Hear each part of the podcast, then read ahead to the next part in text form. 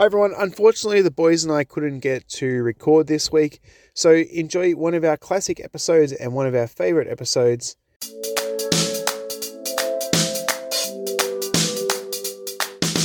Hi, and welcome to the Creating, Living, and Making podcast. I'm Adam, I'm one of your hosts, Adam Mackey, and today I'm joined by Morley Kert Hello. and the great Alexander. Hello.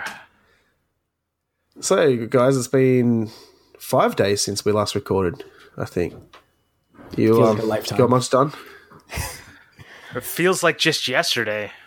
It Uh, does. Well, one thing I wanted to say before we even got into anything is uh, I wanted to add a little bit of wisdom about uh, a strategy that I see uh, in Instagram, uh, especially in, in somewhat in YouTube as well. But I find it's something I, I've totally forgot to mention last week, so I wanted to add it in this week. Uh, if you comment on people's posts, you're almost guaranteed to grow. Uh, I I was this guy I follow. Uh, he we, both hit 500 in the same week. Um, he literally comments on every post, which is great, and he's engaged and everything. Like he's not doing it just to try and grow. I think he just gen- genuinely is commenting on people's posts, saying like encouraging things, not like thumbs up. No offense, Fred McIntyre. Um, uh, like he actually like comments and like tries to make conversations with people and stuff. Uh, but he's now at ten thousand subscribers or followers. Sorry, it's Instagram. So we hit five hundred in the same week. I'm at thirteen hundred. He's at ten thousand. He comments on everyone's posts. I don't because I'm lazy. How much of that So- do you think is causation though, and how much is correlation? Like, is there? I think so. He's not the only one I've seen that does that. So Zach Builds another one. He's at twenty seven thousand subscribers. I think he comments on everyone's posts. Uh, Yeah. Seaman Custom Builds comments on everyone's posts. Like I see him everywhere, and Yeah, they're makes growing and they keep growing. So I think it's it has to do with Instagram wants engagement, so they push out people Right. who are engaging. Makes sense. So I, I've been testing this theory for four days now since you put that out. I started with 272 followers on Instagram.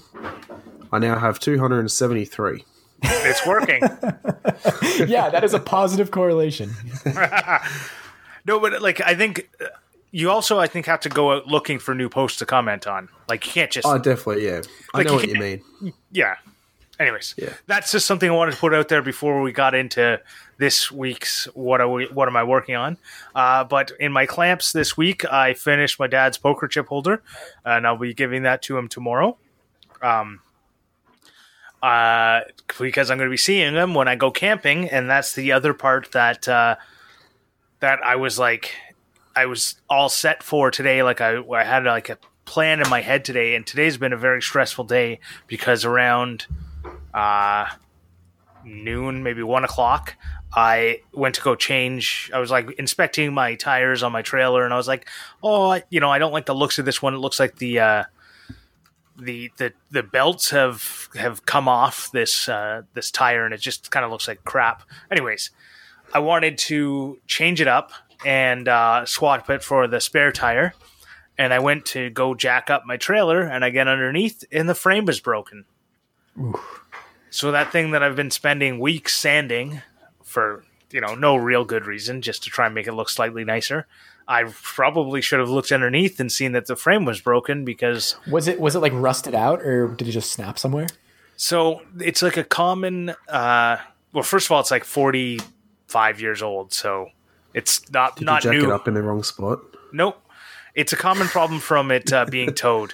It just like the internet is filled with people who who have broken frames and they just break always in the same spot on one side or the other. It's just like a, a bad design, but something the last 45 years, I don't know, it doesn't sound that bad to me. So 40, 45 years old, back in the day, they probably didn't have the um, ruling and stuff they would have now to make sure that doesn't happen.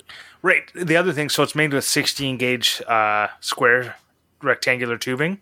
So it's like 1 16th thick uh, tubing. It's not very thick. It's It was probably,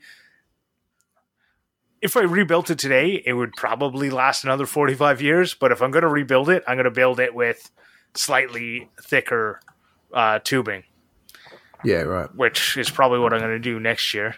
and it's something that maybe will become a bit of a side project. Uh, I don't know if anyone follows like Andy Rawls or uh, you can make this too, but they're both those two are both re- restoring an airstream, Ooh. and that's they're they're. I don't know if that's doing. I I, I might reach out to them and say like, are your trailer restoration videos actually doing well for you, or are they hindering you? Because it's they also kind of it's also a pretty big project, so it's probably something you want to make sure you want you're interested in enough before you dive into making videos about it. Oh yeah, I guess like I know I'm interested enough in it because I've been doing projects before I was videoing. Mm-hmm. Like I've been redoing this trailer for a while, Yeah. but I just I, it's nice sometimes to do something and not film it. Oh, for sure. That's I think a know that topic. feeling. Yeah, I think that's a topic for another whole episode.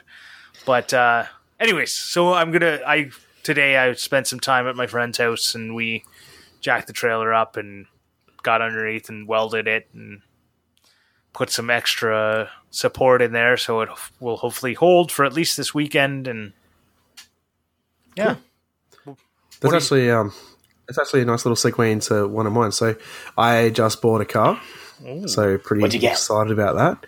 Uh, Ford Ranger, Nice. ooh yeah, which I talked about last week in the. You know, I um, actually saw a. Ford Ranger today, and I was like, you know, that is like a like. You, did you end up going with like the 2010 sort of year?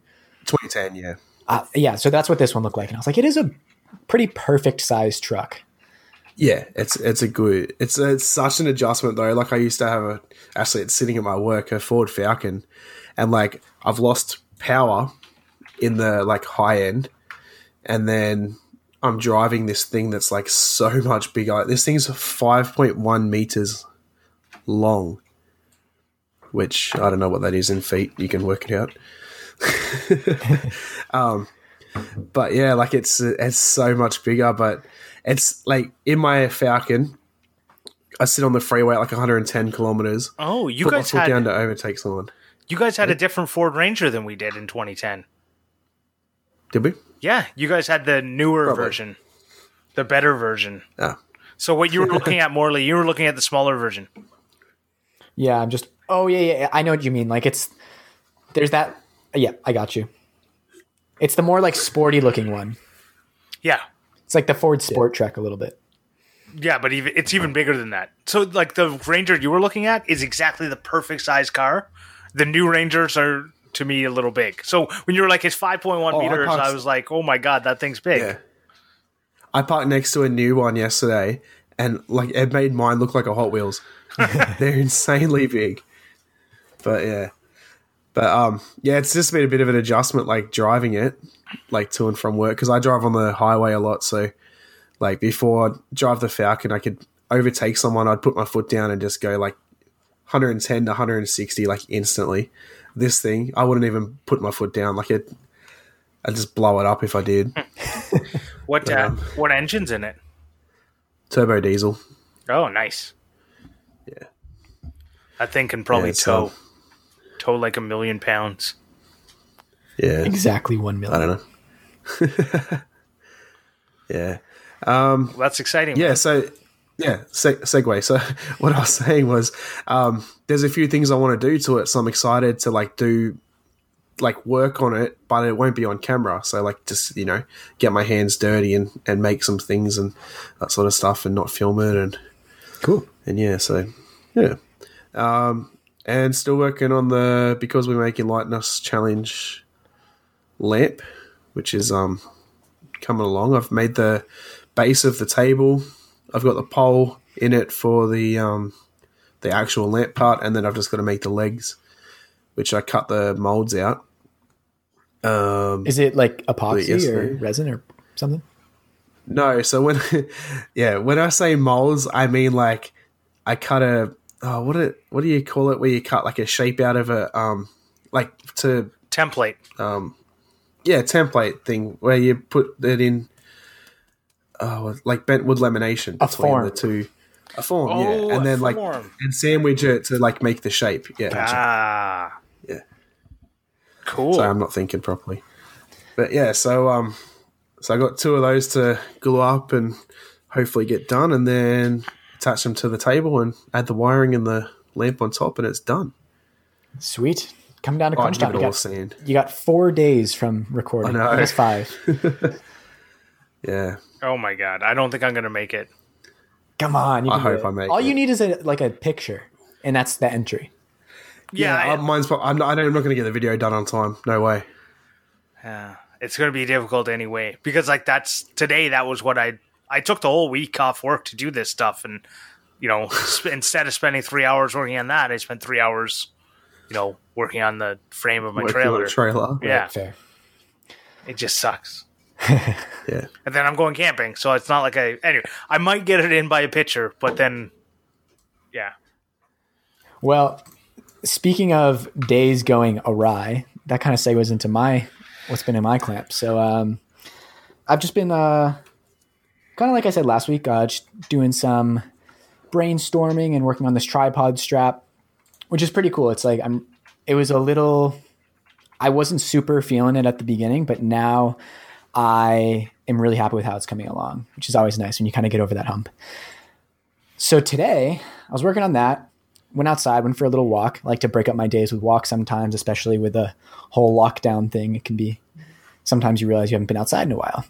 So I went for a walk and I thought to myself, huh, I don't see my bike. And I usually lock it on like one of three or four bike racks, bike racks in front of our building. I was like, okay, maybe it's down the block. Didn't see it. Realized that, oh, my bike was definitely stolen. So that wasn't great. Um, I use my bike pretty much every day, um, basically to get around the city, do Home Depot runs. I do some bike delivery work to make money, so it's uh, it's pretty nice to have. Um, Toronto's super bikeable, and I try to do it as much as I can. So I was kind of bummed about that. Um, so I just kind of continued my walk to clear my head and started thinking, well, you know, I've heard um, the common thing to do for bike thieves is they take the bike and they put it for sale on Craigslist or Kijiji, like a used online used store. So I was like, well, might as well check out those and see if I can find it online. So go on Craigslist, go through the last day of all the bikes that were posted in Toronto, nothing. Go on Kijiji, and I see that two hours ago, from the time I got home, someone posted my bike. It was unmistakably my bike, like no doubt in my mind. Um, yeah, I knew 100% it was it. So I was like, okay, I got to jump on this now. If I have any chance of getting this back, I need to call this guy before someone else tries to buy it. And he lit- like it was so clear it was stolen. He literally said in the description like um needs to go ASAP. I think he said need it gone too. like people sell stolen bikes all the How time. How literally stupid do you have to be?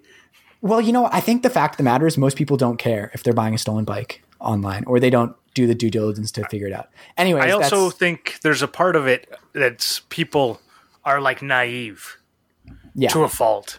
They Yeah. like because they're just like, "Wow, what a great deal!" Like, I can't, can you believe the deal I got? And everyone around them's like, "I'm pretty sure you just bought something stolen." And they're like, "No, I just got. I'm just such a good consumer." exactly. So I call this guy. Uh, I'm like, hey, I saw your listing online. Um, I'm really interested in the bike. Could we maybe meet up later? And I'd love to take a look at it. He's like, uh, yeah, like, yeah, you can come by at five. So we set up a time, got the address. I was like, great. Now I have an in. I recently met uh, our next door neighbor who moved in recently, who's a super with it urban cyclist. Like he bikes everywhere. He's been biking in, in Toronto for years and years and years. I'm like, he's gonna he's gonna know the strategy to go about this. So I knock on his door. I tell him the situation. He's like, okay, there's a few things you can do. He's had a bunch of friends that have gone through this situation. Um, the cops aren't going to do anything. Number one, Toronto is the bike theft capital of Canada. Um, it's small potatoes for the cops. They're just going to tell you not to go, and it's a lost cause. So that's off the table right off the bat. So, in other words, people steal bikes because they know that cops aren't going to do anything. Probably, yeah, and it's it's easy. Um, well, if they get caught, I'm sure that something would happen. But, anyways, the thing he's seen that has worked is you go, you do what I did, you call saying that you want to buy it, take it, ask to take it for a spin. Very normal thing to do when you're buying a bike. Ask to just take it around the block, and then you just book it out of there. and he says the other thing you want to do is take like a junky wallet, fill it with some random stuff, so that if they're a little squirrely about it, just like, yeah, you can just hold on to my wallet while I take it around the block. Ah! They don't know that the wallet just has nothing. Oh god, that's such a like a dollar wa- store wallet. That's such a great idea. yeah. Well, luckily, I just made myself a, a new wallet. So I have my old one that's doing nothing. So I was like, perfect. I can do that. So I was like, okay. At this point, it is probably like 2.45 p.m. The place is about a 45 minute walk away. So I'm like, all right, I'm going to take some time to strategize, get that old wallet. I fill it with like condoms, uh, random stuff like floss threaders. I put a note in there that says like, you stole my bike. Just, I, I want to make him, I want to ruin this guy's day, but also be funny about it. So, um, What a I get all Canadian ready. thing to do. yeah. Ruin this guy's day by putting a note that says you stole my bike. Yeah, right. I want to ruin his day, but still be funny about it. exactly. So essentially, I uh, I go walk over. I'm getting myself all pumped up. I'm, I'm texting friends, telling them this this situation. They're like, "Oh my god, what's gonna happen?" Um. Uh, yeah, I was listening to some Denzel Curry, fantastic pump up music. If you ever need to go steal your bike back from, from someone who stole it, would definitely recommend listening to some Denzel Curry. Um, and I called him like 20 minutes out because he's like, "Yeah, just call me when you're getting here, and we'll make sure that uh, I'm on my way." So I call him, and he's like, "Oh man, like I thought I would call you. I'm like an hour and away. Like, is there any way we can do this tomorrow?" Like, such the most disorganized, small time criminal in in the world. Of course, bike thieves are the scum of the earth. Um, so I'm like, "Oh man, you know, like I really wanted to get it today. I wanted to like take it to my girlfriend's house for dinner." He's like, "Okay, okay, like I'll call you back in half an hour." So I'm like, "All right, I'm just in the neighborhood. Like I got some stuff to do on my phone. It's no worries." So I kind of take my time, stop at an ATM. I get the money out that he's asking for it so that if he um, if he asks to see the money, I have something to show him. So I like take like 140 bucks out of the ATM. Continue on my way there. This where the bike is is like the center of Toronto. Like it connect it cannot get more downtown urban like this. So anyone who's scared for my safety, very very public area in a in a wealthy area. So unless he asked me to come up to his apartment, in which case it's COVID, and I'm not going to do that. Uh, I felt pretty confident with uh, with my safety. So I get there, kind of case the area just to make sure that I have a good exit route. That when I get on the bike, I can get out of there. And I see the bike; it's locked outside. It's locked to a junky um, cable lock. And I was like, okay, well, at least I know it's here. And kind of just like walk around. I'm like, oh, you know, like ah, if I just took my car here and I had some tools, I could just cut this thing free right now and be done with it. I wouldn't be breaking any laws. It's my bike. Um, I guess you could claim destruction of property, but I'm pretty sure the cops would side with me in that case.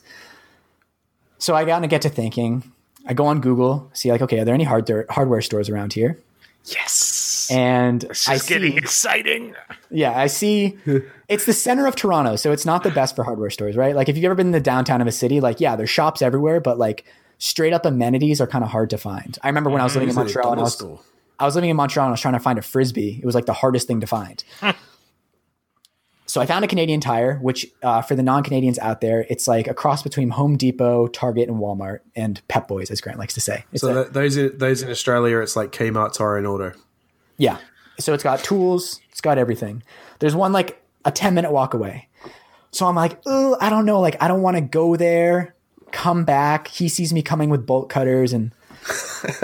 but I'm like, no, this is, if I can avoid this confrontation, this is the thing to do.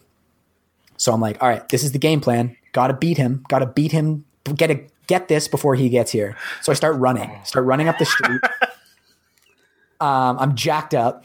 I literally run into two friends on the way, like no joke. And I'm like, guys, you're not gonna believe what's happening right now. Oh, okay, wait, wait. Sorry, I got, I got to back it up a little bit. Oh, okay. So when I when I get there to see the bike, there's a bunch of construction workers outside, and I explain the situation. I'm like, guys, this dude stole my bike. I found it on Kijiji. I'm here to get it back. I'm meeting him. Like, if you guys have any tools, would you mind just cutting it free for me? Like, I'll show you pictures to prove it's my bike. And they're like, no, we're not getting involved with that. Understandably, I probably wouldn't have fired Yeah. them either, but just to kind of build a scene. Like, there are lots of construction workers and stuff around. Okay, anyways, back to present. I'm running to the hardware store. Um, again, it's COVID season, so like there's a line to get in. I'm a little worried that it's going to take too long. But I get in, Didn't take very long. Get to the bolt cutter section.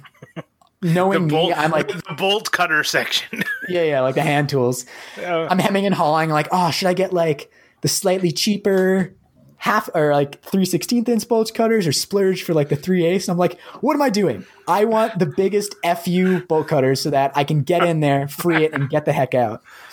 So I buy the biggest bolt cutters they have, which holding them up for the boys right here. So it's it's these guys. Ooh, those are nice They have, a, ones. t- they have a tag on them like they're like from the police station. No, it's a tag from the store.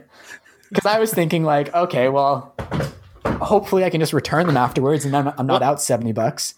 Seventy dollars. Seventy bucks. Yeah. What? Well, you got to wait for those things to go on sale because I wasn't waiting for any sales in this moment, Grant. So a Canadian Tire, for anyone who's Canadian, is going to get this. You don't buy any tool unless it's seventy five percent off, because that's Okay, well- every single one of their tools. Especially that was a Mastercraft branded, which is the Canadian Tire brand, goes on sale seventy five percent off at least once a year. So it's yeah. Anyways, I get it. You obviously oh, I weren't like waiting. how you time It- it is what it- to it get is what bolt it is. cutters and get your bike back in. All Grant's worried Yeah. about saving money. so at this point, I had called him like a couple times, just trying to get a sense of his timeline, because I'm a little worried that like we're gonna arrive at the same time. He's gonna freak out and run upstairs, or I don't know. So you should just say to him, "Oh, mate, you know what? We'll just meet up tomorrow." no, but I, I was on a mission. I wanted to like get it done. Um, That's and what I mean. So no, I then didn't he, the so then he won't worry about trying to get back. I didn't want the chance that he would sell it to someone else. Like this was my bike, I was getting it back. So I go upstairs, like because it's like an expensive tool. They're like escort me upstairs. I'm like running ahead of the store associate. I call him in line, or he calls me when I'm in line. He says, "Hey man, I'm 20 minutes away." So I'm thinking, perfect. Like I can definitely get back to the apartment uh, within 20 minutes. I check out, start booking it back. I'm rounding the corner to the apartment or to the condo building, and I get a call from him. He says, "Hey man, I'll be there in five minutes." I'm like, oh geez, that is cutting it a little close. So I make it the last like hundred meters or whatever. There's a group of construction guys around the bike, and um, knowing how these situations go, I just made a beeline for the bike and just started cutting, like not talking to anyone. Like I'm just getting in and getting out. I didn't want to get hassled by a security guard because they'd be like, "Oh, you're stealing someone's bike. We're going to make a citizen's arrest, whatever." Um, which isn't even- even a thing, but yeah, Anyways, I didn't want any trouble. I just wanted to get it. I just wanted to get the, get the heck out of there with me. yeah. So I start cutting. These guys like, oh hey man, you're like trying to cut that lock. I'm like, yeah, it's so I, I like rapid fire tell the situation. Like, yeah, this dude stole my bike. I was coming here to meet him. Um, I'm like, he's late, so I'm just saying, like, screw it. I'm doing it myself. And he, they're like, start to help me. They're like, oh yeah, you just gotta pull it tight, get it out. So chink, lock breaks. The dudes are like cheering. At this point, I must have had like a minute to spare, and um, all right, I'm gonna I'm gonna have to curse. I can't not curse. So they uh you can bleep this out if you want. So as I'm leaving, I yell at these guys.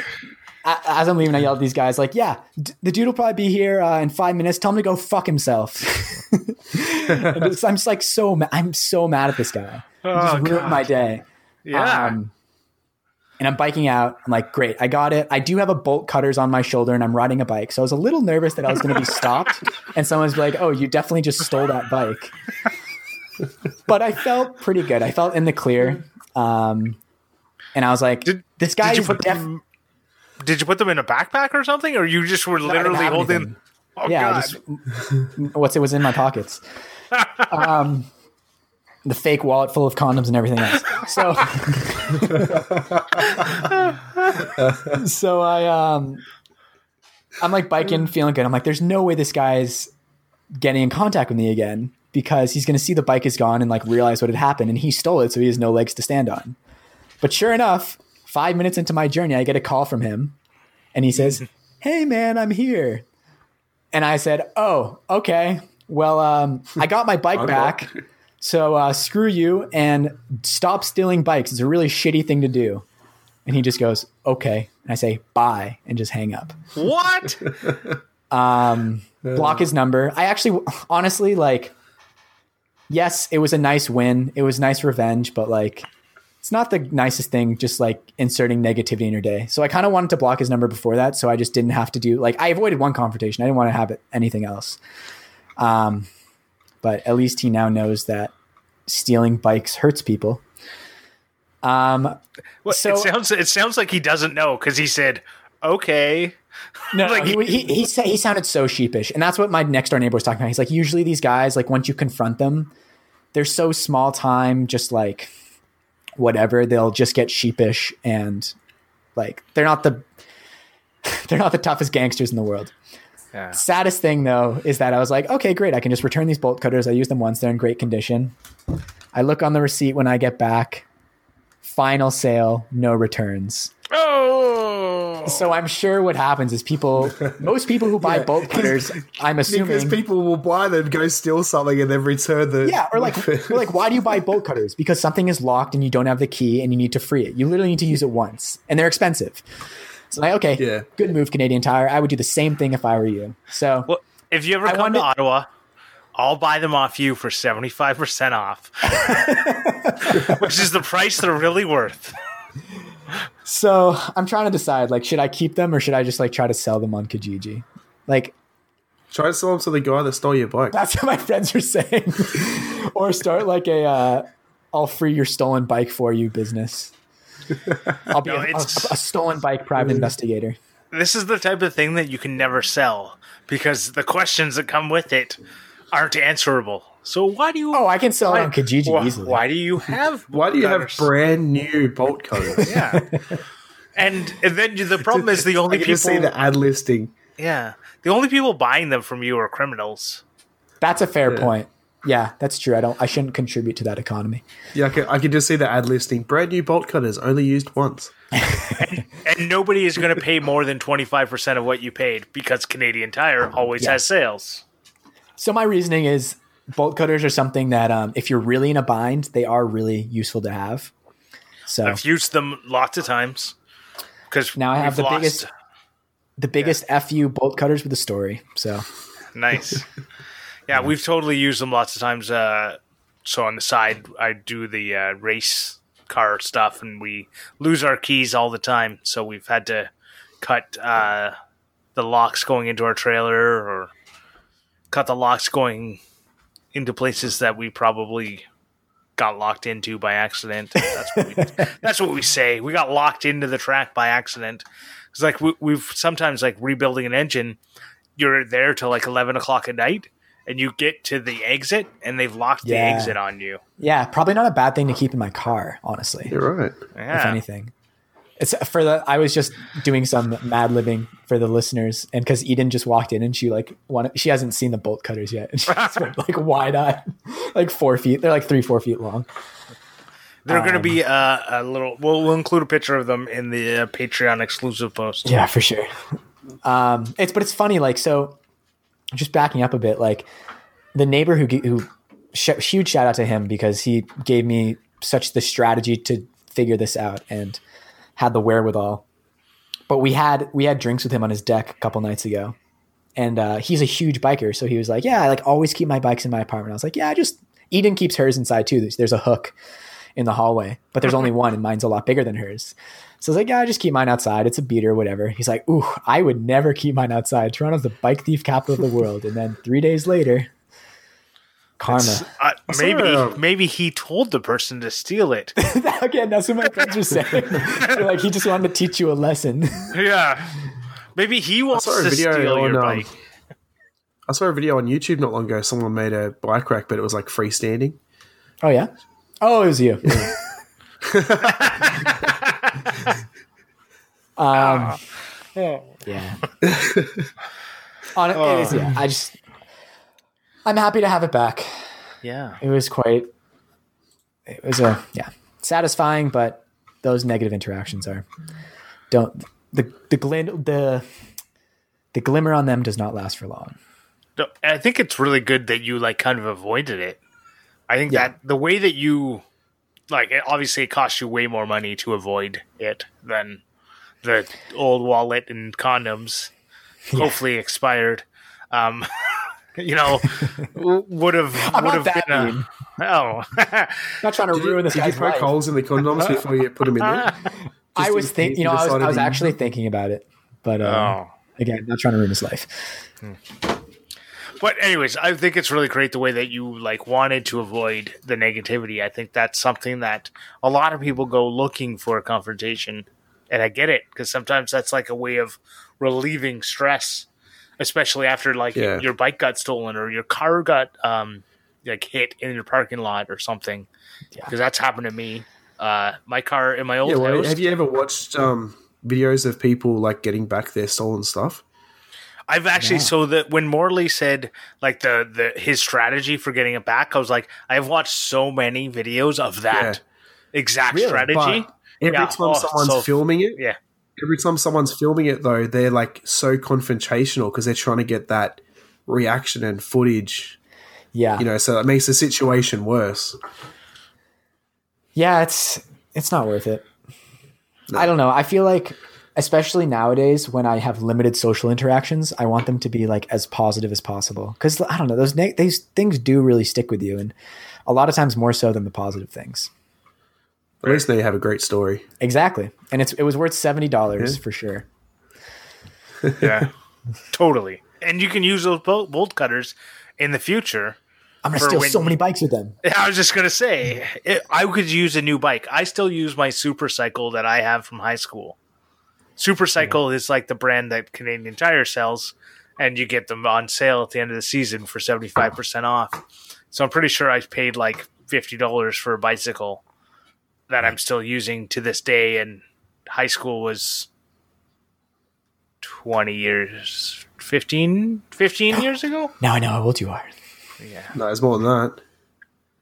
Mine was 15 years ago, I'm not that much older than you. like five years. No, I'm. I was born in '84. And I was born in 89. So it's five years. Yeah. I don't know. Math is Sorry, is just hard. to make you feel old.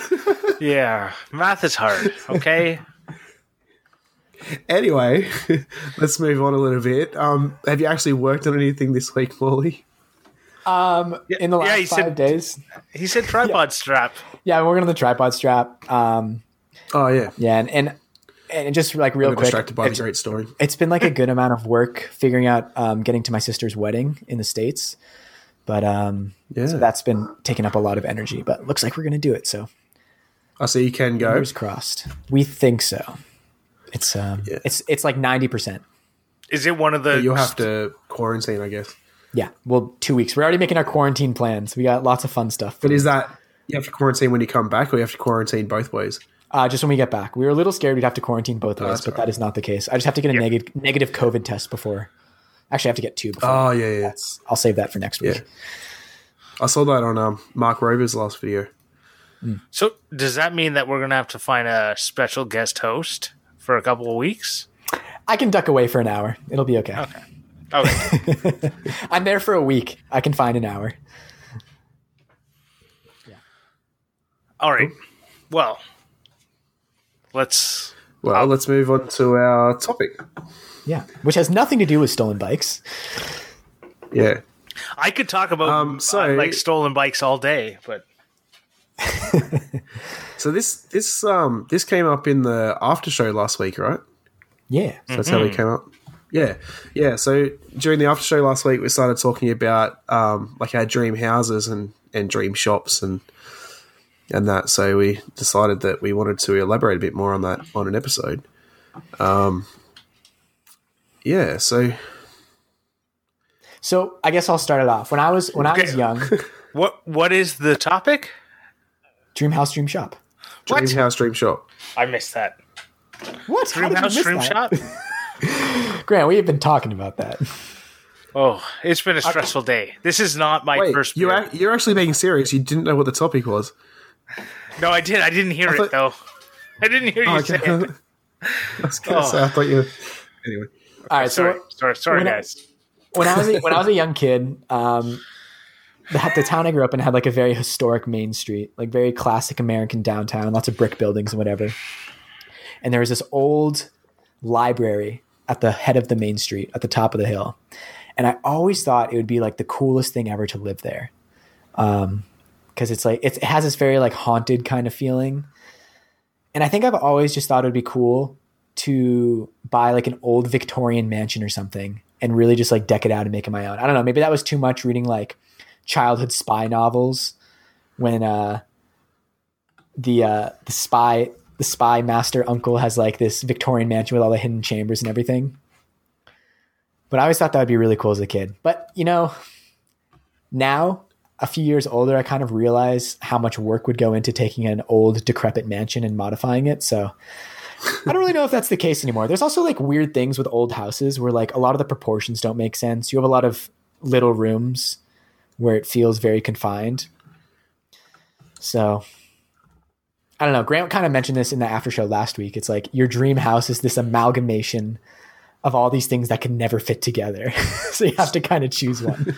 It's so true. It's it's impossible. Like you want a cabin in the woods in downtown.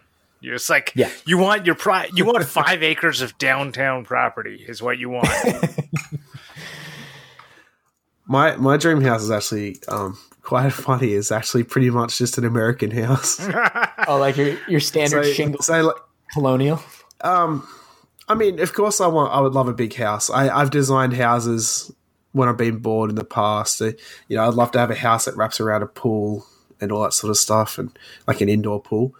Um, but I would, I would just here in Australia. I, I don't even know if it's legal, but um, I would just love to have a basement underneath my house with like a double car garage access that I can actually bring material in, and that be my shop fully soundproof that I could go in there at midnight. No one would even know I'm in there. Um, and then a house on top. Like that would be sort of the dream. If not, I'd love to live on like acreage with a huge, F off shed out the back as a workshop. Nice. And again, soundproof so I can work on it in there anytime. yeah, Just like David Picciuto. or like Jimmy You Dresta. bastard.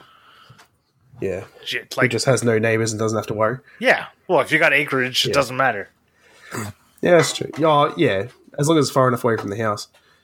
Right, which I think that's like I think Jimmy's far enough away from his house, but he also like Yeah. you know, he doesn't have kids, so it's not as big of a deal.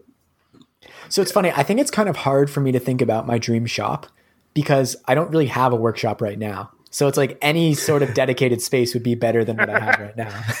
Well, that, it, that's even the same for me, and it's probably the same for Grant. Is that I li- I have a single car garage as my shop, so like a dream shop would be a double car garage. yeah, garage. exactly.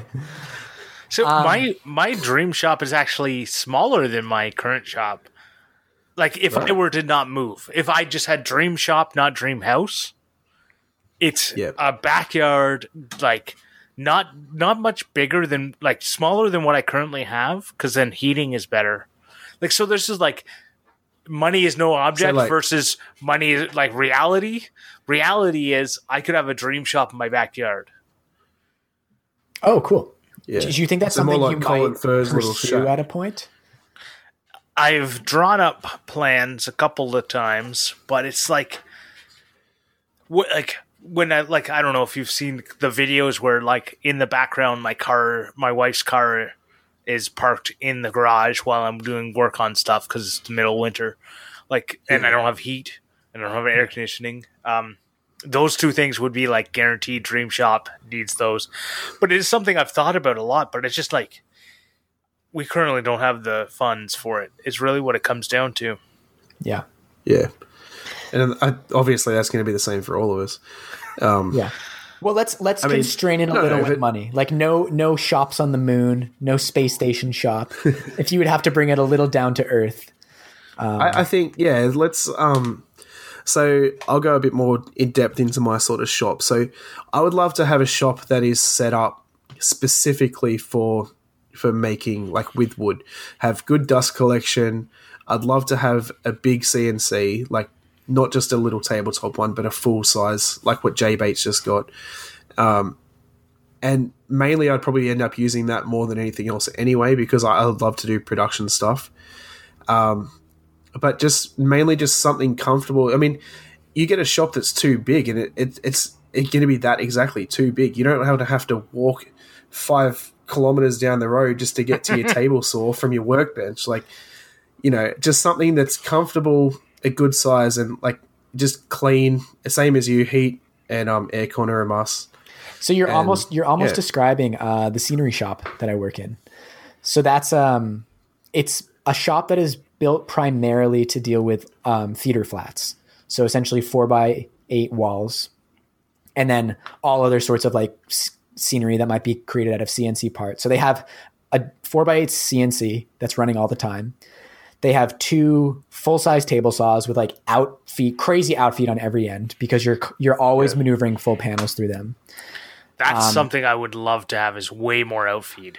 Yeah, walk around work thought you were tables are say two table huge saws. for that. Work tables Yeah. in the middle of the room that you can get all the way around that are really wide, so you can like even stand on it if you need to. Um, and then a whole dedicated paint area. The the paint booth there is like massive because they're Oh, that would be so nice. yeah, it is it is pretty nice and So what I do right now is anytime I want to do something that's like if I want to use my my garage as a woodworking at the same time as doing anything that's like paint or finish, I do that in a different room. Like I do it in my basement. You know, something that Adam doesn't have. But uh, you know, like that's a that sounds like so nice. Like that's something I didn't even think of. I would want a separate paint area. So now my dream shop just doubled in size. Damn it.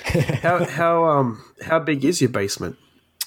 Same size. Like I know you're in it now. Yeah. So this is like what I'm in right now is the tiniest room in my basement. It's my office. So is like, do you use the basement for anything else, or is there a reason why you haven't turned it into the workshop? So we don't have. So a lot of basements have like a walkout into like a, either the backyard or the front yard or whatever.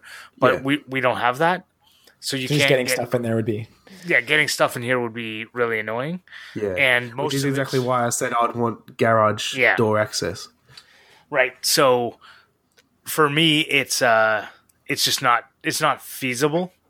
Like I know like White Lab Woodworks or whatever, I can't remember if it's Woodworks or Wood Shop or whatever. Uh he's in Minnesota, I think, and he's got uh he's got a like walkout basement and it just looks so much nicer to to work in the basement that way. But it's just Yeah. not feasible with the way my house is designed without making a big change. Could you could you imagine Jimmy's old shop yeah i've been there where you come out into the middle You've of the been street? to Jimmy's old shop? let me let me rephrase oh, that. actually, i've been to Have you seen Oh, and it's um, Have you seen Adam Savage's? yeah well i mean his has high ceilings that's the big difference No, but you literally enter it through a manhole. adam savage's current cave Oh, I think it was the old one, maybe. I don't know. His current one, yeah, the he had- ceilings are he had so one that you high. I literally would think that it's manhole. it's like in an industrial district or something. well, what about like Oh no, no, this Jimmy one was on the Furze, like or Colin Furze? Sorry, he's got like you go through his little shed into the. It's pretty much a manhole. awesome. Like Yeah. It, oh, it's just going quickly back to Jimmy's shop though. It's funny Yeah. though because it's just like intermixed with restaurants and stuff on the Lower East Side. You can find it because his bench is outside with the stencil welded to the post, and then there's this weird storefront that has like doll heads in the window. really, Um, but yeah, it's Yeah, that, right. that hatch in the sidewalk is not big. No, right? But he, I like when I look at that. He had a lot of room. It just was really segregated. It was really like if you've ever w- seen someone walk through it and film it, it was super segregated and really weird. Yeah. yeah, I'm mainly just talking about the entry, Yeah, the entry kind trying of to get stuff. stuff in and out. Like Yeah. if you're not working with a lot of I mean, plywood, plus he you're has okay. like fifty thousand bandsaws, so I don't know how many he had down get there. through those. yeah, I think he only had two. So Yeah. bringing it around to houses a little bit because I feel like I have more to say about that. Um, I love. I've always loved home architecture. A big part of that is because my mom is a designer, and we've always just like really enjoyed looking at houses together. And I feel like when I think realistically about like how I want like my life to look in a house, a modern style house like makes a lot of sense because all, like modern homes to me, like when you boil it down, it's basically just like you're creating the home to mirror the interior layout as much as possible. You have a series of boxes, it's just a series of rooms that are all connected. And if I could just arrange those rooms however I wanted, I feel like it would just end up looking like a just a modern house from the outside. Um, I mean, that being said, you can do a lot with the outside, but I've always thought that I was like, yeah, I feel like when I think about like all these different, like if I want like a library and this big kitchen for entertaining, whatever else, like it would, it would, it would take that form. It's interesting because so I've all, I like segregation. I know there's like I love having a big open space in a house, but I like having segregated rooms that are like this one's for this purpose. Like you say, like I want a library. I don't want my library to be in my kitchen. But a lot of people like want a giant open concept. Everything is open, right? It's like I don't Yeah. want that. I want to have like if I were to have a ginormous house, I would want separate places, but I want one place that's big enough to entertain all of my friends, so three or four people. Um, right? But Well, my um, yeah, my mate just showed me the plans. He's about to build a house. They're on their like third now, but um, they're about to build a house. And he just showed me the plans, and it is like pretty much exactly what I'd want, but then add a basement or a workshop somewhere. It's like it's got a it's got a cinema room, a games room. They've got the kitchen, which then has like sliding big open doors out onto a deck with an outdoor kitchen. Like Nice. just beautiful, like pretty much exactly what you would want, like perfect to entertain, perfect like living and everything. So So a couple weekends ago, I went to Niagara on the Lake, which to the non-Canadians and Americans is pretty close to Niagara Falls. It's a really nice wine country, and my uncles live there. So I we had dinner at their house, and they built this house um, a couple years ago, and they built it as they're like, we're retiring. We're gonna make this house exactly what we want, and it's a really it's a really interesting layout. Like they love to entertain, so the kitchen is like really big. They have art everywhere. And it's actually only one story. And all the living space is in the basement. But the basement has like 10 foot ceilings. So it doesn't really feel like a basement so much especially because the windows are very i don't know what those are called the, the dugouts for basement windows. Ah, there's a specific word for them but they're like really deep. Um and it's a, it was a really interesting idea. Um it didn't really feel like there was much of a downside for it. I guess you do what tends to happen is that like if they want bright rooms they are hanging out in the first floor most of the time. But like for an office for example makes so much sense in a basement. They have like an exercise room down there. So much sense in a basement. A tv room. Like if you're having a room if you have one room for like entertaining and reading um or like taking a nap. Well maybe not so much taking a nap. You might probably want that room to have windows but if you have a room that's like a tv room there's no reason it has to have uh, big old windows. So my basement, like I don't know why, but whoever was the stupid person who decided which room was going to be what, decided that the furnace room got the window and the laundry room got the window, and everywhere else doesn't have windows. like whoever, like so the previous owners finished, like did all the finishing on the basement. So at that point, they easily could have decided where to put the walls up and they put walls up around so that the laundry room and the and the uh, the furnace room both have the windows. Nowhere else in my basement has windows, so I spend like most days eight hours a day in a windowless room in my basement, which is really great because it's like no sun, so I don't you know get very hot. But other than that, it's kind sure of you feel a little weird. You feel a little weird after a while. Yeah, like I go upstairs and I just go, whoa, whoa, it's so bright out. What the hell? I like you feel like it's night all the time. Yeah, I love having my main living space very bright, as I'm sure most people do. Um, and my my mom, um, in her home office, they basically renovated the barn that was on their property. So the whole upstairs of the barn is all insulated. It's all finished. It's her like work clean work area. It has rows of windows on both sides. So no matter if the sun is rising or setting, it's like super bright. And then downstairs is like a 10 foot ceiling, furniture storage and painting. And I always think like, ooh, if I ever move to that house, I'm definitely converting that to my shop and office space. It's like it would be perfect.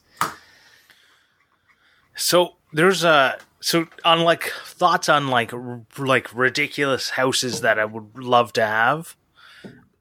There's an old firehouse in downtown Ottawa that's been converted to being an actual like house. Ooh, uh, old firehouses are sick. Yeah. So that just to me, like when I look at it, like obviously, the, some things have been removed, like the pole, which is obviously disappointing. But uh, but it Why? still has like Obviously, who would remove the pole? That's like a main selling point. I know, but uh, but it does have like the it has the big doors still. They've been like it looks like they've been converted to like windows, but they didn't remove the fact that it had like giant door, like the garage door for the en- like fire engines to come out. Um, but they've been converted to just like standard windows that don't, uh, you know, can't can't open like a garage. But I just look at that and I just go, that would be a place to live. Like I wouldn't, con- I'd convert the garages back into a garage door, right? But so an old firehouse is like the thing I would want to live in. Yeah, If I had, and they're all beautiful. Like firehouses are such nice buildings most of the time. Yeah, we're like the old ones, yeah.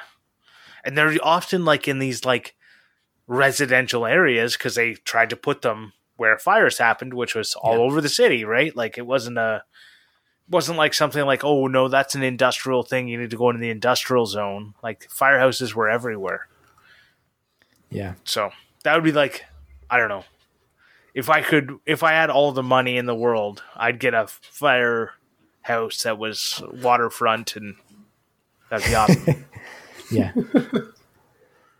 See, the, the thing with a shop for me is like, I just want a place where I feel like I can be creative and make the things that I want to make. And honestly, like where I am, Yeah, exactly. where I am right now, I feel that so much. Like I feel like with just the corner I have, um, the possibilities are endless, and I can go in there and get an idea and like make it become a reality. Maybe it's just because like I've done enough sorts of different projects there that I've gotten the confidence. Um, but yeah, it's like maybe that's why I don't really like romanticize a dream shop so much. Is like, yes, it'd be great to live in the woods and have a shop that could walk out into the woods and all this light and high ceilings, and that'd be amazing. Um, but it's it's like it's anything else. It's a tool. That's kind of how I think about it. and they always say that the worst craftsman blames his tools That being said, Laura Kampf's shop with the three levels in the back. I don't know if she's in it anymore, but oh the was. last one yeah yeah, I I wasn't really sure when she moved, but that one is incredible. And like, what a place to be inspired. she's always like but she's always made the most of her areas like i don't know why she keeps moving i don't know what's going on there but like every time she moves she moves into an even more interesting place her current place seems like a lot smaller than the last one and i think she has like a an outbuilding with a that's made out of a container Yeah. sorry sorry i lost track of my uh, words there for a second but yeah it's got an outbuilding with like a container and it's really cool but her last one with the the like the stories in the background yeah that was awesome Yeah, and I think that's like I was- just, just sorry, just to wrap it up. I think it's like part of the thing with this like creative, motivated people is they will always make a space just as creative and interesting as they are. Yeah. Yeah, well, you look at. Um, uh, did you guys watch Jackman's latest still video haven't where it. he's moving? His shop, like you didn't, I didn't realize how small his shop was. He makes it look so big. yeah and it actually made me think like if I was to sell my workbench, which I'm thinking about doing and making a new one, and moving my workbench to somewhere else in the shop, I could easily fit a cabinet saw in my workshop. Like the the issue is that I, I've always tried to keep a path down the middle so that we can still use it to get in and out because we have a doorway into the house as well. Um, but if I was to just turn around and make it just a straight up shop, Yeah. I reckon I could make it so much more efficient. could you feasibly just like eliminate that doorway as a use, like a way to get in and out of the house? Well, I'd probably keep it as a doorway in and out of the shop. But would it? But would it So like wouldn't not use using that as a way to get in and out of the house? Would that like really negatively affect your family? no, not really. Cool. But yeah, Well, look at like John Kipoff's shop. Eh, That's it's similar to that. The center is a table saw, and he uses it as a desk most of the time. Like he'll set up all his live streaming Yeah. stuff on it. Well, that, and that's the thing. Like with, with, I think with Jackman, that's the way he he had like the cabinet saw with the outfeed tables. The outfeed tables were his workbench. We always we always joked uh, So- when I was working maintenance at that off grid lodge. We had a saw stop, and we joked that it was like the world's most expensive workbench because we would always use we would always use the extension table as a workbench because it was like it was there. I think my biggest thing, like with the shop I'm in now, is I never wanted to be stuck where I have to have the garage door open to use a tool. Mm. So I didn't want to, you know, I don't want to have a cabinet saw like right near the door where I have to have the door open to be able to actually feed something in, especially for lighting with camera gear and stuff. Like I've specifically put lights in my shop to so that it's all the same everywhere. Yeah. If I have to have the garage door open, then my color temperatures all go out of whack. Right. I, I so oftentimes I'll be doing something with the garage door open, and then I'm like, oh, I got to film this step, and then I close the garage door, and it's like such a weird thing to me because I'm like, oh, natural light Yeah. is really great, but I I don't want it like it ruins the the color temperature, but it just ru- also ruins the continuity of my shop Exactly. Yeah. because ninety percent of my stuff I do is after uh, like after the sun's gone down. So if I ever, unless I'm doing something that like I need to be outside, it, yeah, Yeah. No, I know what you mean. Yeah. I just don't worry about continuity. I think I think the biggest thing I need to look at before any go I go any further is dust collection. I don't have any at the moment, and like my shop's always full of dust, and I, I hate I it. feel like Yeah. I I've always had allergies to dust and stuff, so I feel like brass tacks. The, worst. two most important things, and well, two of the most important things are dust collection and just being able to use a tool without having to move other things out of the way. If you can do those two things, you are doing very well. Oh man, I wish like I just don't have a like I have a problem with like there's a horizontal surface stuff. Like I literally spend half the time I'm out in the garage moving stuff from one horizontal surface to another horizontal surface to then later have to move it back because I now needed to use that other tool. I don't I just Or you're trying to get it out of the shot. yeah, Well, no, I never, I never once have ever thought it's something's in the shot. That has never been a. co- It's just literally, it's on top of the tool I needed today. Do you have vertical space you could use? I've used it all. Okay. I've See, that was because like- that wa- just in our apartment. That's something we realized where it's like, oh, we we are when we first moved in, we're like, we are not using this vertical space enough. We have so much more than horizontal space. Right, my walls are completely covered from floor to ceiling, and I even have stuff on the ceiling. Like, like I literally have every single spot. But I just like the problem is if you're working on more than one project, that's where it really gets into the like. I I really Yeah. wish there was like I could have way more tables. Like I want way more flip up tables that just like oh I need more table space. Flip another table up. Like, but they take up room from your wall space, right? Yeah. Yeah, and that that's like the the having to move tools and stuff is specifically why I built the bench along the back wall that I did. Was that now I've got my four workbench tools that I use that I didn't use before because it was too much of a pain to get them out. I never used the bandsaw because it was too much of a pain to get it out. I used it the other day for the first time, and like it's just such good things to have set up ready to go. Um, the other thing too, I don't, I don't know what your guys' rules are in Canada. I think uh, America, if you're renting a place, you can pretty much do whatever you want, right? No. To an extent. no, if you're renting, well, I'm 'Cause, like, renting I see videos apartment. and people like literally just do whatever they want. I think it depends on your lease. Right. I also think it So depends in Australia, yeah, yeah, go. I think it depends. Like if you like, you have to return it to the state that you bought it, or that you you started renting it. yeah, which is how it is for right, us. so you could do whatever you want as long as you return it to the state. Yeah, but we get we get inspections every six months. Oh, My Yeah, landlord so, hasn't been in since um, moved in. yeah. Yeah, well, our, ours don't come every six months. They're supposed to come. They can come up to four times a year, but in saying that, they're coming to make sure that everything is in order. So if they come in and see the, I can't like I can't screw stuff to the walls and everything in the in the shop because like if they come in and say and see all that, they're going to say, well. What the hell are you doing? Like, eh, I can't turn around and say, "Oh, I'll put it back to how it was beforehand," because they don't care. Hmm. Hmm. yeah, I feel like I feel you know, like that- in my leasing experience, it's just as like as long as when you move out, everything's good. which is how I wish it was. We had um there was a little garden when we first moved in. It was just dirt.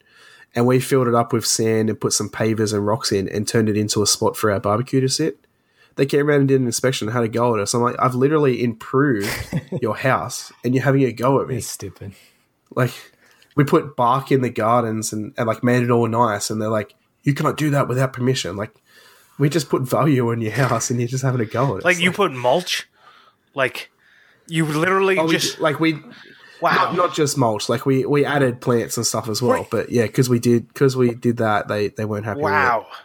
So the people Yeah. here are way nicer. They would have been like, "Oh my god, thank you," because we weren't going to do that. Like, Yeah, as I've said to my wife so many times, I wish that I could rent off someone I know Yeah. because I would do their house up so much. Because like, not only is it fun for me, but it's going to give me content.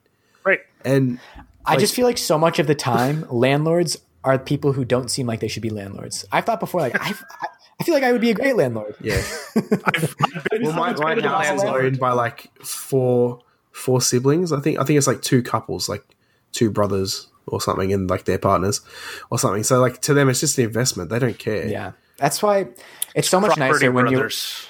Yeah, it's so much nicer when you have someone who's like invested, like lives nearby. They care about the building. Maybe they live in it. It's always Yeah. good. There- So I've been a landlord before. It's sometimes you can care too much.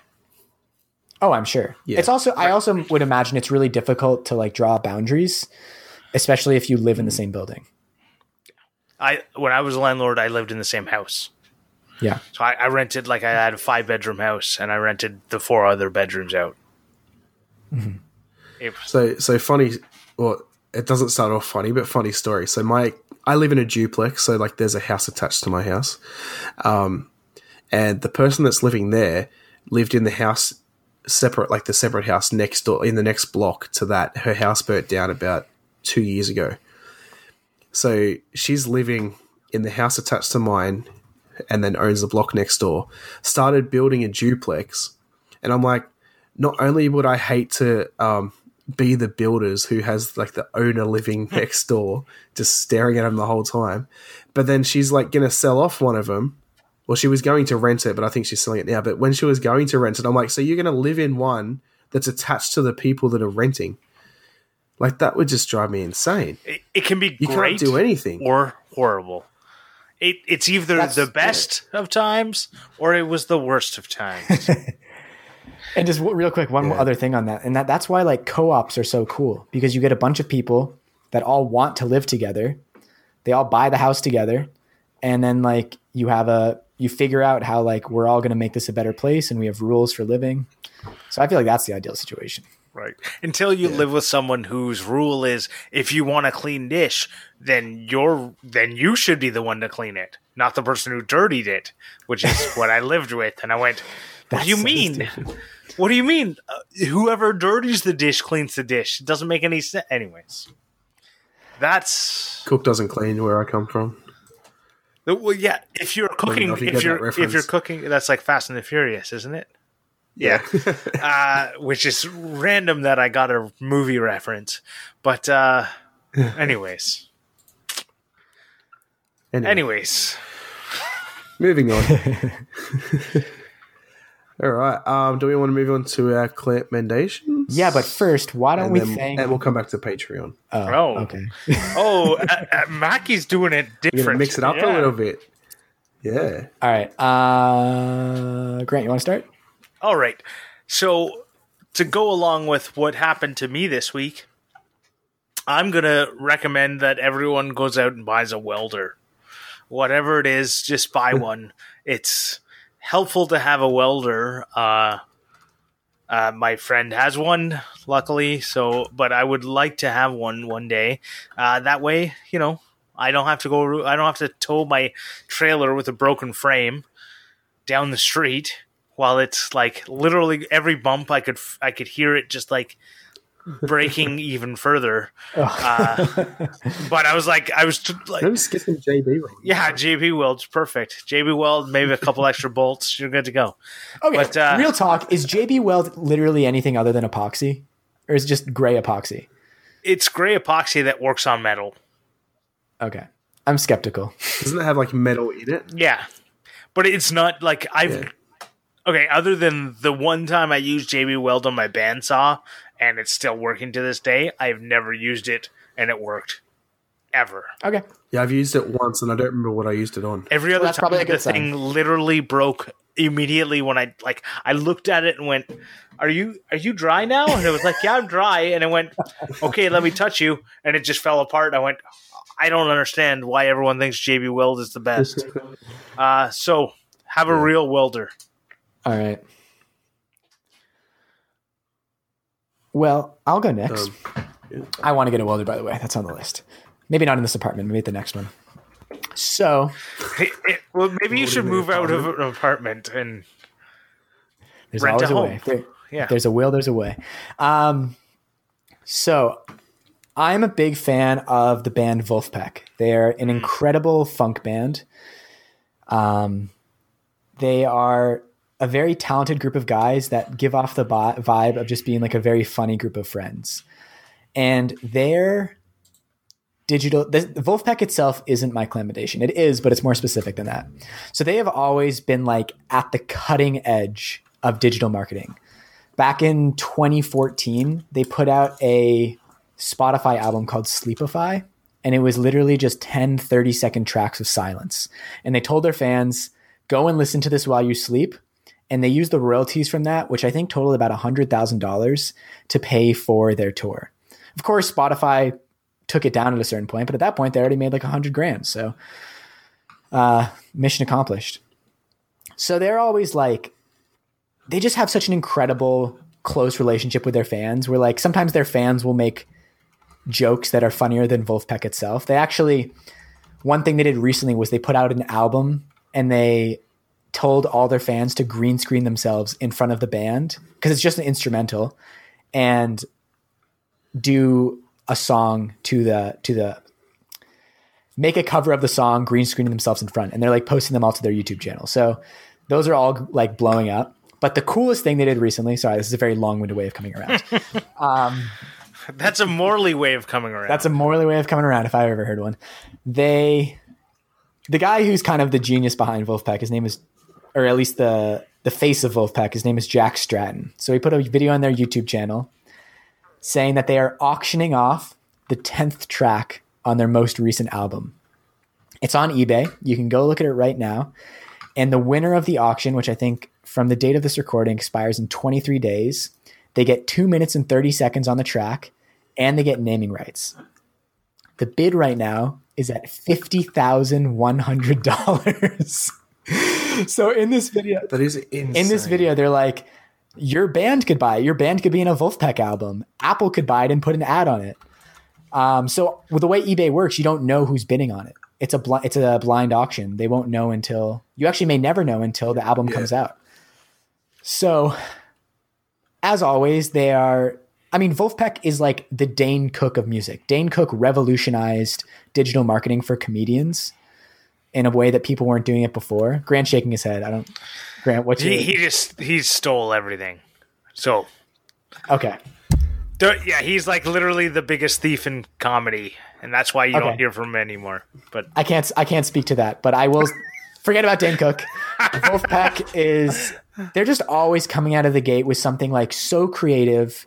he's the the Steve Jobs. Yeah, fine. They're the Steve Jobs of it. They're always coming out with something that's so creative that like no one else is doing this. Like whenever you think that every way of making it as an individual creator has been done before, Vulfpeck is like, nope, we're just switching it up. We're and it's not even just their marketing, like their songs, their videos, they're so unique. And I don't know, I've just felt so inspired by them this week, especially like kind of in between projects and thinking like there's enough people out there all doing the same thing. Um, do the cool thing that you want to do. Like Vulfpeck is not wasting any time trying to please everyone. They are doing it their way and it's working and people love it. what I love about it is so like a couple years ago when I was looking into like oh should I start a channel or not I, I watched uh, Ma- Matthias Wandel, uh, Steve Ramsey, and John Heisz. They all talked about nah there's no room anymore it's oversaturated I went there's always room for someone to do something different Yes. Right. And it's all about like there's there's room for someone to do something creative and new and different. And what we don't have is room for for people to do exactly what they're doing. There's no room for someone to come with a new Steve Ramsey. There's not a room like he's taken. Steve Ramsey is done, right? Yes. Matthias Wandel is done, right? You don't need another one. There's no room for another one of those. But there are still people today who put out new videos on the very similar like I build things like I make my own tools. Okay. Matthias Wandel, John Heisz, I make my own tools. There are people who make their own tools who get a million views on their first video. Mm. Right? It still happens today. That's why I like things like it's those people who think outside of the box. And when you told me about this uh, Wolf Pack or whatever, I can't. What I can't say the name very well. It's like Yeah. wolf pack, but with a Yeah. German accent. Okay, I, you're the accent guy, so not me. Um, yeah, and You just need to add some anger to that. Wolfpack, Wolfpack. Wolfpack, uh, Wolfpack. Uh, anyways, uh, that's enough for that. That is awesome to me. I love that recommendation. I'm gonna go uh, bid on that now. Just, just Oh, yeah? mortgage off, mortgage off my house. Why not? Get a Grant Alexander video on the new Vulfpeck album. Yeah, video like an audio, just literally saw cutting for Yeah. Yeah. So uh, to anyone who's feeling a little uninspired or anything, just go check out their YouTube channel. Everything they're doing is so cool. that sounds interesting awesome. and new. All right, Adam. What about you? So yeah, so I bought um I bought this for my son actually. So I've been doing um these video been trying to think of these videos to do with my son that people can do with their kids and stuff and he's only 4 years old but um I bought spiral scroll spiral blades for the scroll saw. Um so like they cut in any direction. Oh. And my thinking was like with him, so I was going to cut out a dinosaur because he asked for a dinosaur, and then he can just cut it into random shapes and then like have a puzzle. Um, so with that, I thought if I get the spiral, he doesn't have to think about what direction; he can just move it around. Well, I put one in the other day to cut out this template for the legs for my uh, because we make l- uh, lamp thing, and like it is so cool. That is amazing. Like, you don't have to try and turn the wood like you just move it around and it's it's such a cool tool like it i would never use normal blades again like What's it is it cuts so smoothly like it's just so nice to use that's so cool. Is there like any downside? Like, does Yeah. the cutting behavior behave differently from like a traditional blade?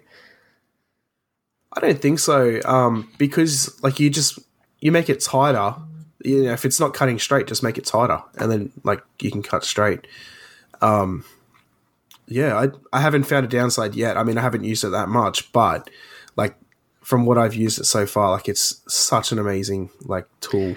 Even i was cutting on the bandsaw to cut out the template and like my bandsaw didn't have the throat that i needed to turn the wood. So i thought oh i'll try the spiral bit. I ended up just doing the whole thing with a spiral bit because it was so much like nicer and better to use. The only thing with the spiral bits is they don't have the same. Like a scroll saw, you can get some really good finish cuts, uh, and a spiral bit doesn't have as Yeah. good of a finish. So like, if you wouldn't really use it for inlay, like really like uh, what's what's that guy? He does amazing scroll saw work, and he's really funny. I know it's a terrible description. God, Like- dang it, scroll Anyway. saw Justin or something. He does crazy inlay stuff. He might like it depends on what you're doing. Like if you need those super tight things, you might use it.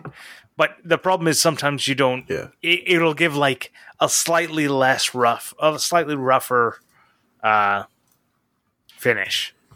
Yeah, so it's on Twitter. I, it's- I would have never thought of that on anyway. Twitter, it's Scroll Saw Scrib. His name's Justin. Scrib. right Scroll Saw Scribbler on Um, Instagram. He does like insane detail work, stuff that I would assume with any blade though, you would still need to do some finishing, yeah. like sanding and stuff. So, Yeah, but it's like how much. The yeah, and I think it's like one of those things that it's like it's a small amount, and if the like the amount of time you save by using this, su- like the anyways, doesn't really matter. That's cool. I I, think I mean, it sounds great. perfect for what you're doing. Yeah, Oh yeah, yeah. Um, yeah, it was. It was cool. Yeah. It cut through like a half inch MDF like butter. So All right. Well, before we wrap it up, uh, Yeah. huge shout out to TF Turning for the theme song. As I've said Hey. before, Yeah. What you're not you're not the host, Morley. Let Adam do it. I'm just I'm keeping it loose. I can thank him. So TF Turn he has a he has a my- YouTube channel in case you didn't know. Oh, really? Yeah, which we link down below. Sometimes. I think. I don't know. Morley, you do the show notes. Do you link him down below? Um, I will this time. I don't know. Do people even click the show notes? I feel like most people just type stuff in. Who knows? So I don't know. Let us know. If you look at Adam, the show don't notes, forget to thank our patrons. Yeah, I'm going to thank our Patreon. So, um, if you want to hear more of us in the before and after show, you can check us out I on think we had a little Patreon. lag there. Um, Yeah. for as little Adam as is $1 frozen on and- Zoom for me. Hello. Yeah, I think I think my internet just dropped. All right. Well, since we can't hear Adam, huge shout out to the Patreon supporters. Um, Leroy, and I can't see the end of it because Grant wrote in the show notes. Uh, Big Rock Timberworks. My memory also works. Uh, thank you so much, Leroy. Is the F clamp. Yeah, at the F Clamp level. Um, anyone who supports us on Patreon gets access to the after show uh, and the pre show as well if we do that. Yeah. We do. We talk about what we're drinking beforehand and afterwards. We talk about a whole bunch of other stuff. I mean, maybe We get ideas for also- the next episode. Yeah, we also do a, a post every week of pictures of things that we either talked about or showed on camera. As oftentimes Adam likes to show things on camera whilst we're we're talking, and this week actually Morley decided he wanted to show something, so we'll do that this time. Yeah, I think this is my first uh, first Patreon. It's not really a sneak peek, but it is a it is a very large set of bolt cutters. I will say Yeah. that I overpaid for. Oh no, this is anyways. Adam, Adam full on disappeared. We don't know where he went. he got sucked into the internet ether. Right, so I guess this is a good time to say where where everyone can be found, other than Adam, because he's gone. He's disappeared. Oh, Oh. he's coming back. He's coming back. Okay. Oh, I got things. All right. Well, while Adam gets himself settled Oh, again, uh, you can find me at Morley Kert everywhere. Grant, where can people find you? The Grant Alexander, mainly on YouTube and Instagram, but also on thegrantalexander.com. And Adam, just in time for your appearance. Where can people find you? Find me at makermackie.com and I'm going to leave it there. All right. Yeah. See ya. Bye. Bye.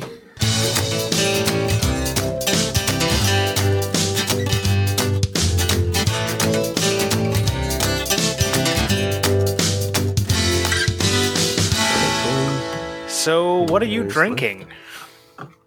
Uh, so I had a little bit of a hectic afternoon, so I started earlier, but I polished off one of these guys, a little Saint Ambroise apricot wheat ale, which are very nice. Ooh, sorry, I just clicked right into the mic. That probably wasn't a good idea. sorry, Adam.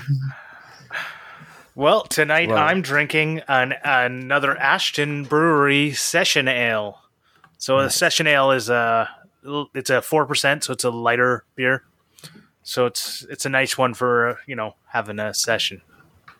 Is session like a real? Is it a specific term? Yes, it is a specific type of beer, like an IPA or a, a wheat beer or anything like that. It's very misleading. Like I always think session means like seasonal, like it's just a a one off. That's a saison. Oh, another two syllable S word. Yeah, but no, I've seen saison beers, and they're usually seasonal. Uh, so I, I get where you're coming from, and I can see the confusion. But what about you, Adam, or as we can call you, Mackie, because you don't like being called Adam? I'm, I'm drinking coffee. Oh, Nice. what? Well, what kind of coffee is it? Uh, Robert Timms. It's just black with no milk. No milk. Well, that's why it's black. Um, and no sugar. my my uh, I use coffee tea. They're like tea bags, but they're coffee, and then just add boiling water, and it's done. Huh. Oh, That's how I like my coffee. Interesting. That doesn't sound very good. It's really good. I we- um t- to go back ten years ago, I'd order a, like a cappuccino from Macca's and I'd put like thirteen sugars in it. So, yeah, So now you're a coffee snob. nah, definitely not. I I talk to people and they're like, "Oh, you should try this coffee. It's so nice." And it's disgusting. I, it's got to be like it can't be heap strong and stuff. And but yeah, it's good. It's healthy for you, but so That's how my dad uh, switched to only drinking black coffee and, and lost a bunch of weight. I forgot to mute my devices. I like hearing all the dings. It adds a little bit of realism.